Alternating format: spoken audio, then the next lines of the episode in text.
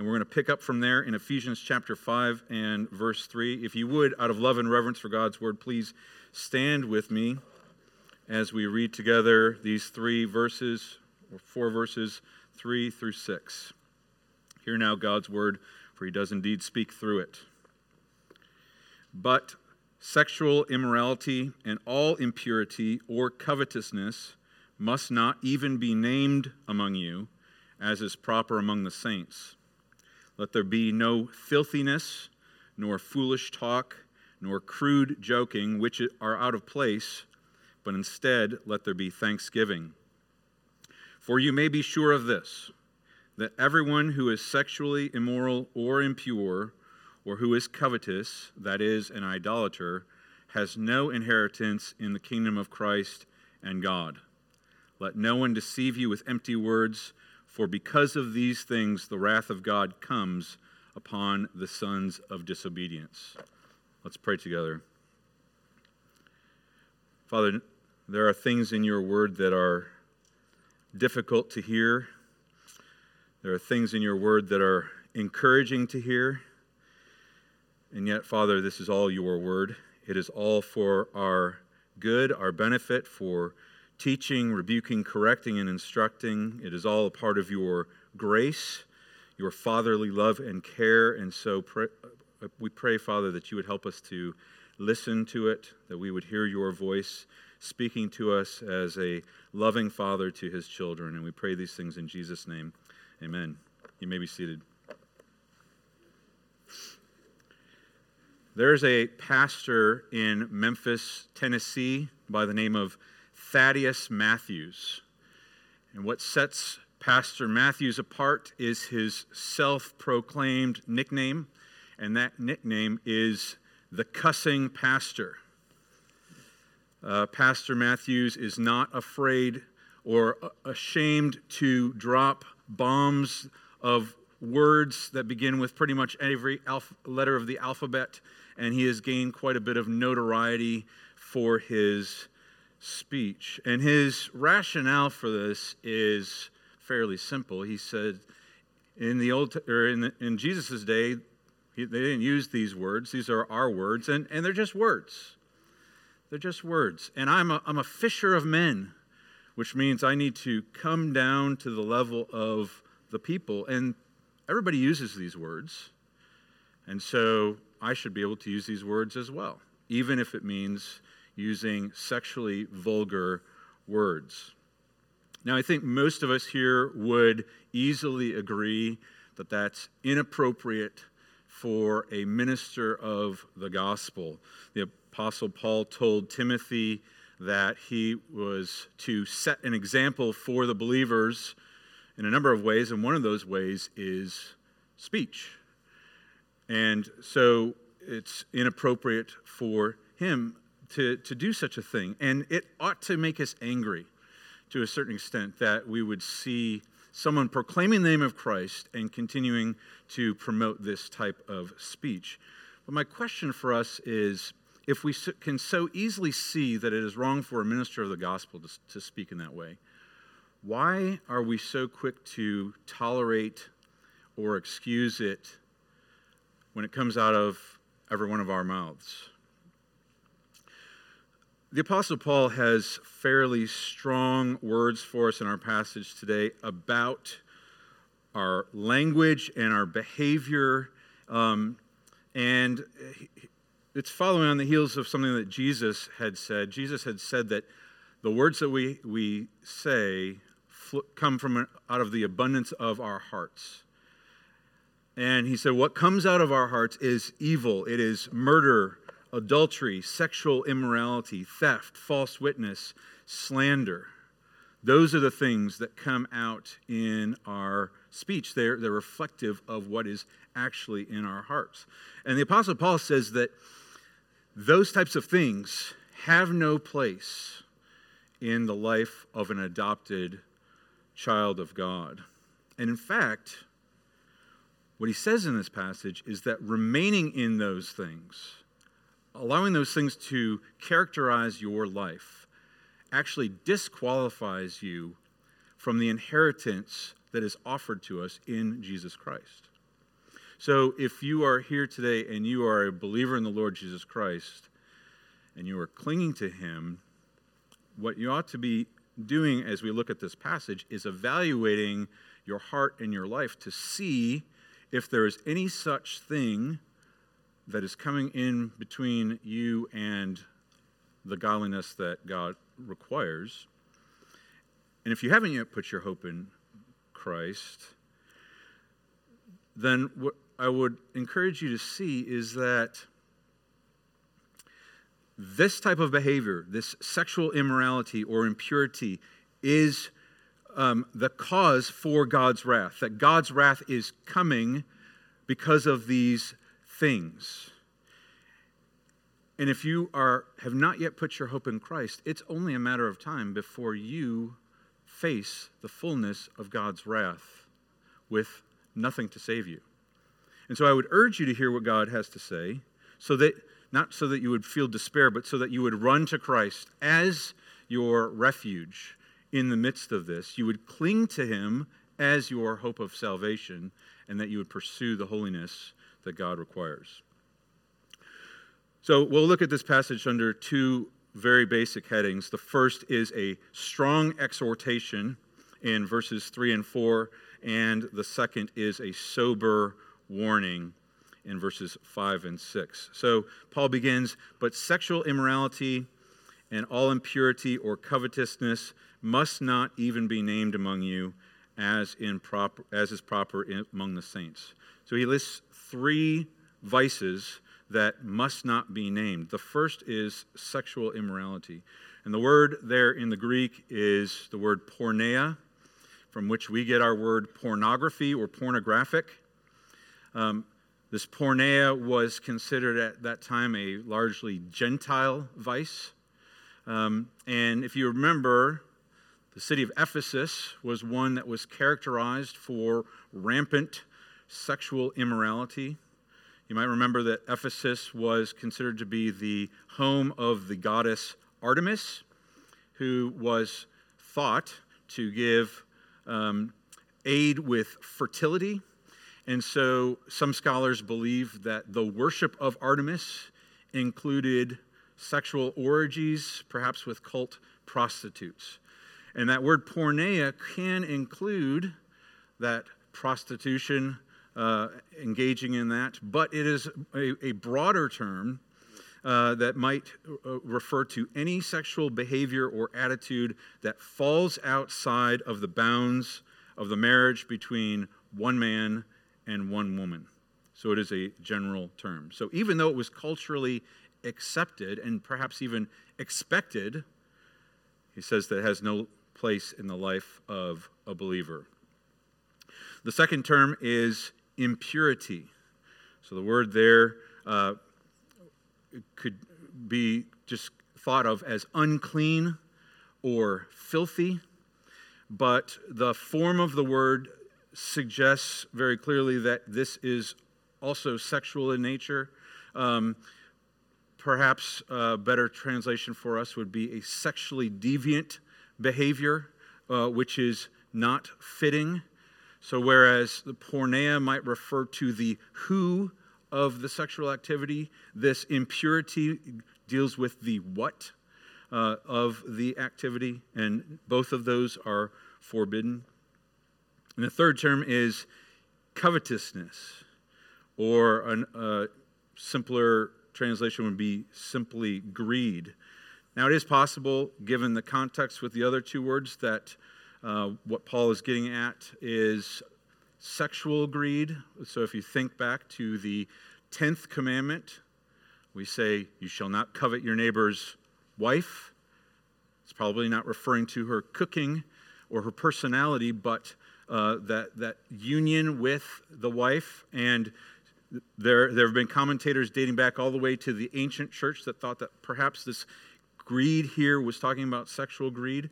And it can also have a metaphorical meaning to just mean pursuing after uh, things that are not correct. If you look back to chapter 4 and verse 19, uh, when, when, Paul is talking about the Gentiles, he says they've become callous and they've given themselves to sensuality, greedy to practice every kind of impurity.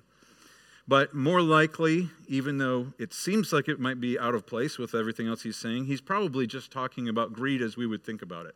Greed, where it is acquiring and hoarding wealth um, uh, and desiring after that, uh, uh, like a love of money. In the covet your neighbor's house or his vehicles or his bank account or just greedy to get more than what the Lord has given.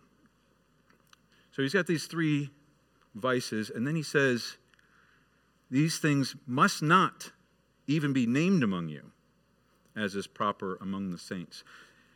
As if to say, in the community, community of God's family, there ought to be no association with sexual immorality or greed or covetousness there ought to be no relation whatsoever. Rather, there ought to be sexual purity, marital fidelity, a spirit of contentment and generosity.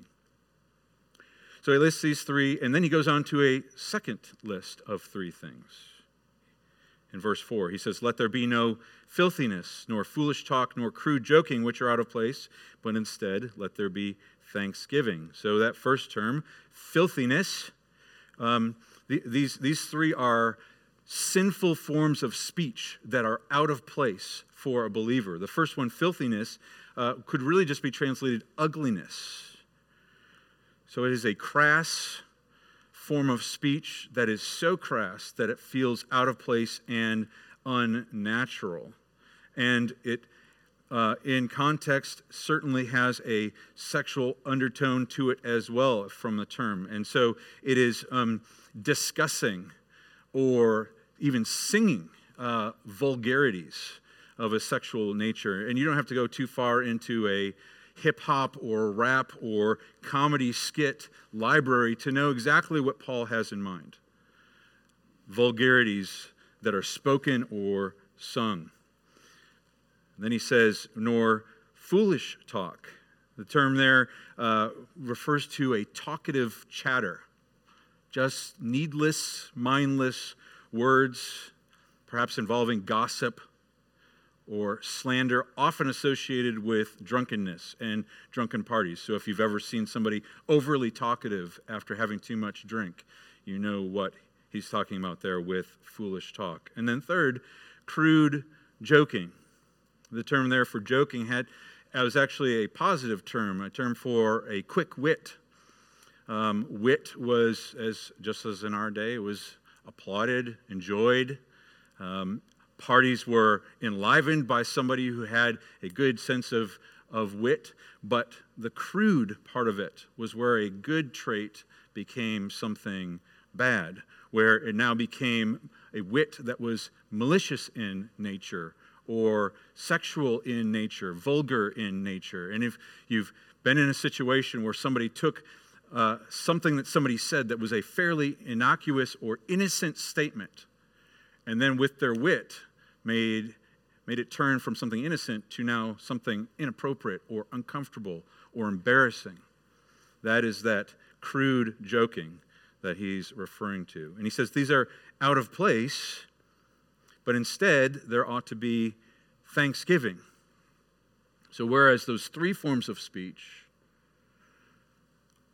are reflective of the world and of those uh, former life, he says that thanksgiving, thanksgiving from the heart, thanksgiving that overflows to your lips, thanksgiving to God that is expressed, is a uniquely Christian form of speech.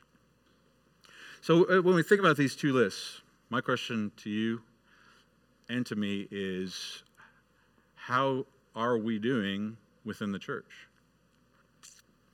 How are we doing within the church? When we think about sexual immorality, if we look at the divorce rates in our culture, we see that divorce within the church is roughly the same rate as those outside of the church. And I recognize that divorce is not always as a result of sexual immorality, but it is a lot of the time as a result of sexual eh, immorality. But even a less obvious form is the pornography pandemic that has been raging far before the year 2020. It is one that has been insidious and it has infected our hearts, it has infected our eyes, it has destroyed relationships, and it largely goes undiscussed, untreated. There's no vaccine for it. And the church is seduced by this same seductress and smitten with her. Or there's greed.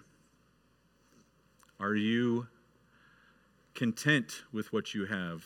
Are you thankful for what the Lord has given to you? And are you generous?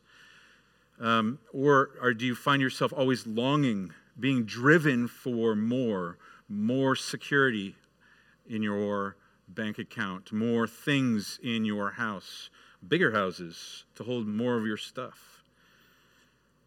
And there's your speech.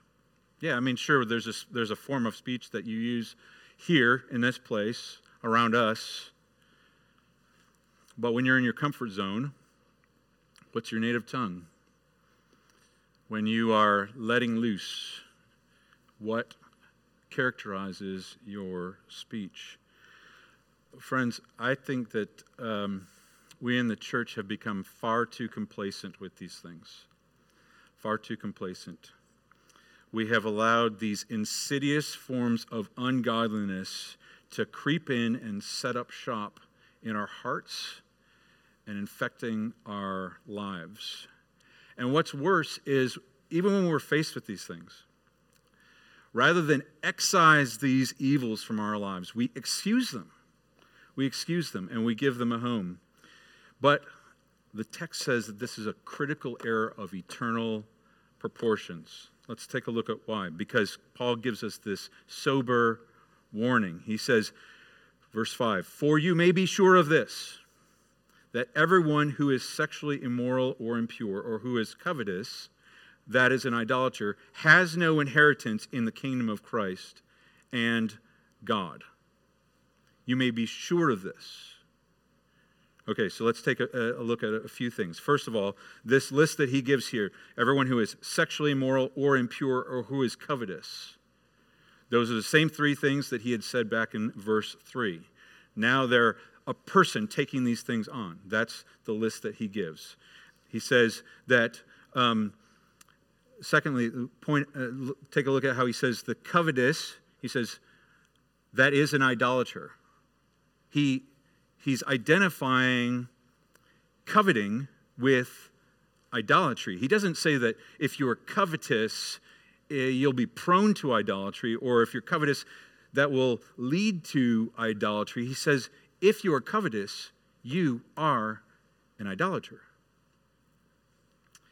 And then he says, those people that do these things have no inheritance in the kingdom of Christ and God has no inheritance in the kingdom of Christ and God. Now, that, that phrase, kingdom of Christ and God, is unique to Paul here. And scholars are somewhat divided about what it means. We see throughout Scripture the kingdom of heaven, we see the kingdom of God, but the kingdom of Christ and God is unique. But if you remember back in Ephesians chapter 1, the Apostle Paul said that the Lord Jesus has been raised in the heavenly places and has been given authority over all things. So he is a king even now, and a king has a kingdom. And what one scholar says, at least one, and I think this is right, is that this term here, the kingdom of Christ and God, is talking about two different time periods. The kingdom of Christ being the present time, Christ's earthly rule, and the kingdom of God pointing ahead to God's eternal rule, where when uh, 1 Corinthians 15 says, at the end, when Christ delivers the kingdom to God the Father after destroying every rule and every authority and power. So, if that interpretation is correct, what Paul is saying is the sexually immoral the impure, the covetous, has no share in the blessing of God's kingdom, either now or eternally. They are apart from his grace. They're apart from that blessing. And if you remember back to Ephesians chapter 1, Paul had made this glorious proclamation that in Christ we have received an inheritance that is ours. Peter says that it is kept in heaven for us, safe and secure. But here, Paul says that people who live this way have no inheritance. Have no inheritance. Unless we let our theology get in the way of our interpretation of Scripture, remember that the book of Ephesians is not written to the world, but it is written to the church. Paul is writing to people like you and me. And what he is saying is, you must abandon this way of living. You must put aside these things. You must examine your speech as an indicator of what is in your heart. And you must do something about it. Your salvation depends upon it. You must wake up from a false sense of security, thinking that you can live your life unaffected. You must pursue radical discipleship, radical holiness. Now, I, know what you're thinking because I thought this too. Come on, man. I mean, we're talking about words.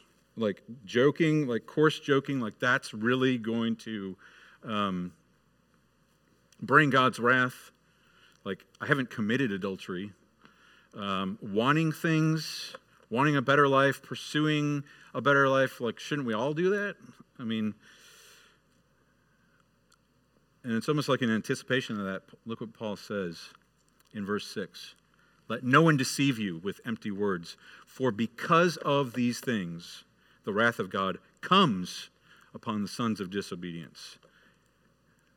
Notice who it, the wrath of God comes to sons of disobedience. Paul has been talking about in the beginning of chapter 5 that we ought to pursue the righteousness that God requires as beloved children, as adopted beloved children. But what he's saying here is that God's wrath comes on the sons, not of God, but of disobedience.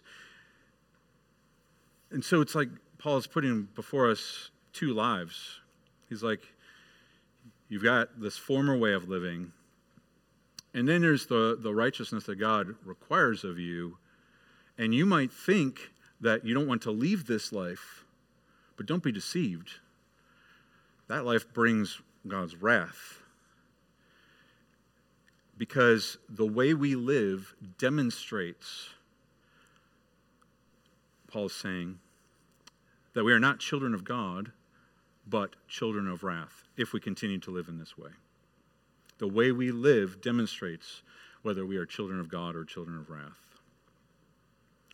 So, just a few thoughts that we need to pursue. It's important for us to realize that Paul is referring not to people who have ever sinned, but people who continue to live in these sins. These are the sexually immoral, the impure, the covetous.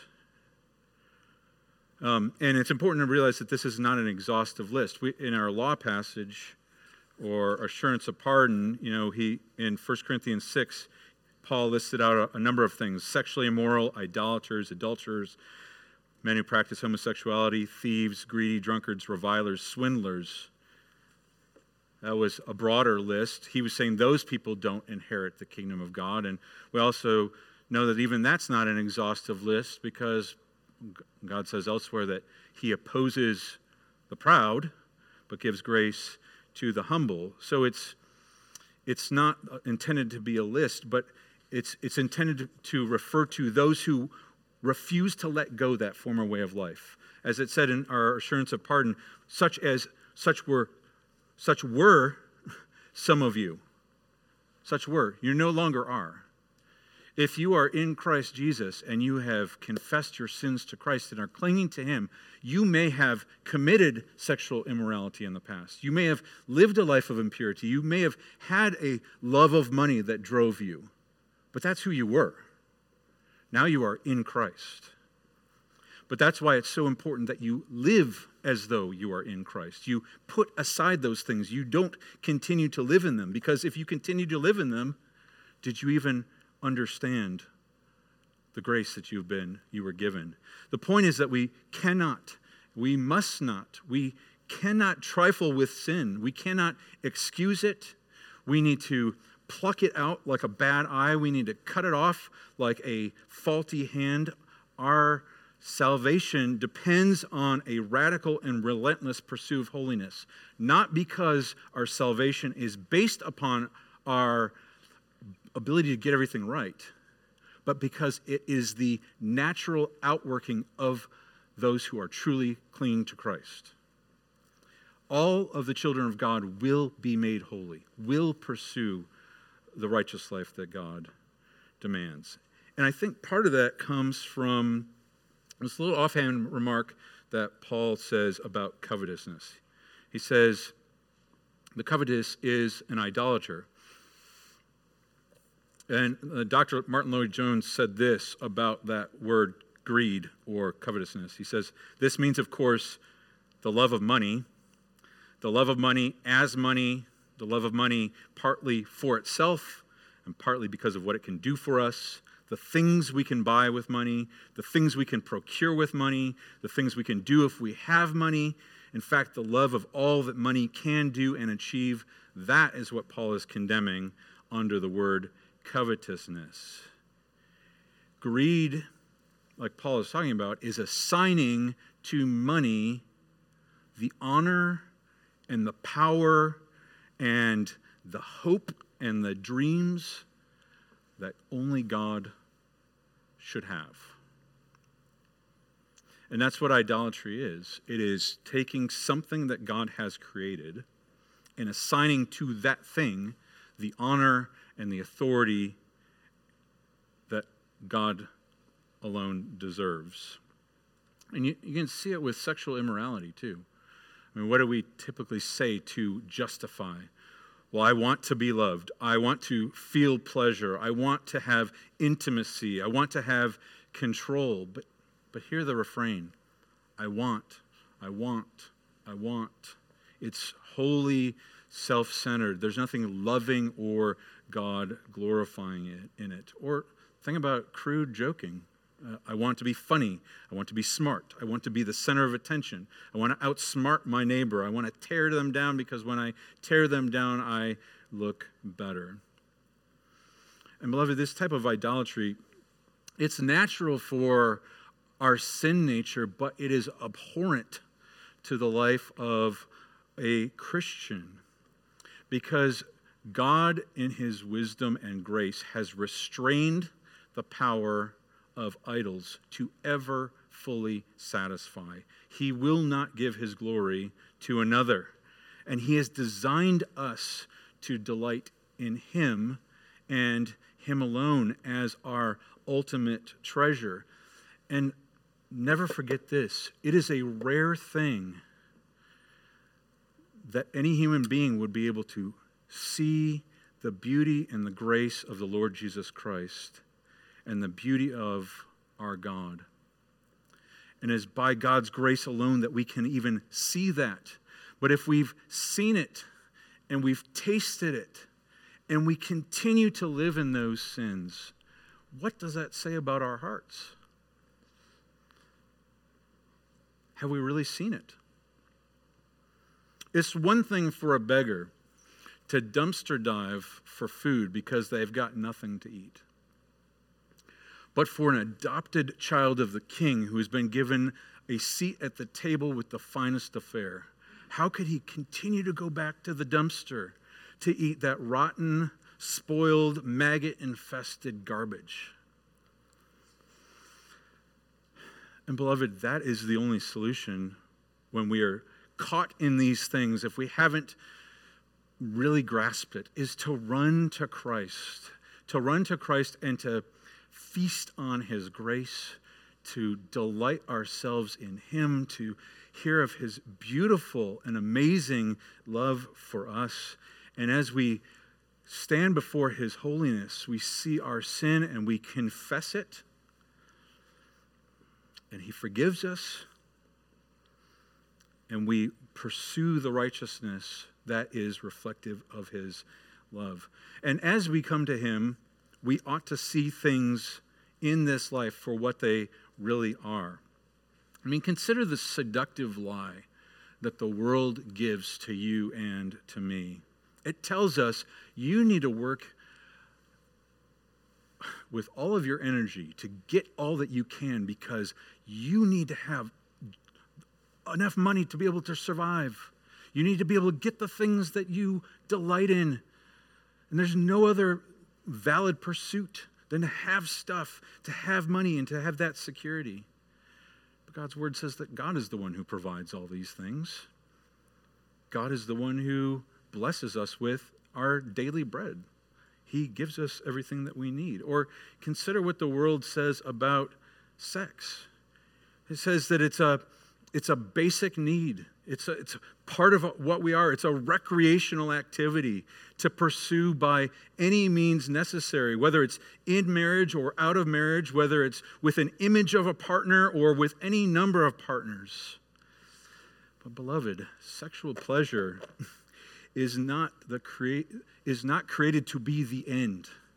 Sexual pleasure is a part of sexual intimacy, which is part of the fullness of the fruits of marital intimacy between one man and one woman.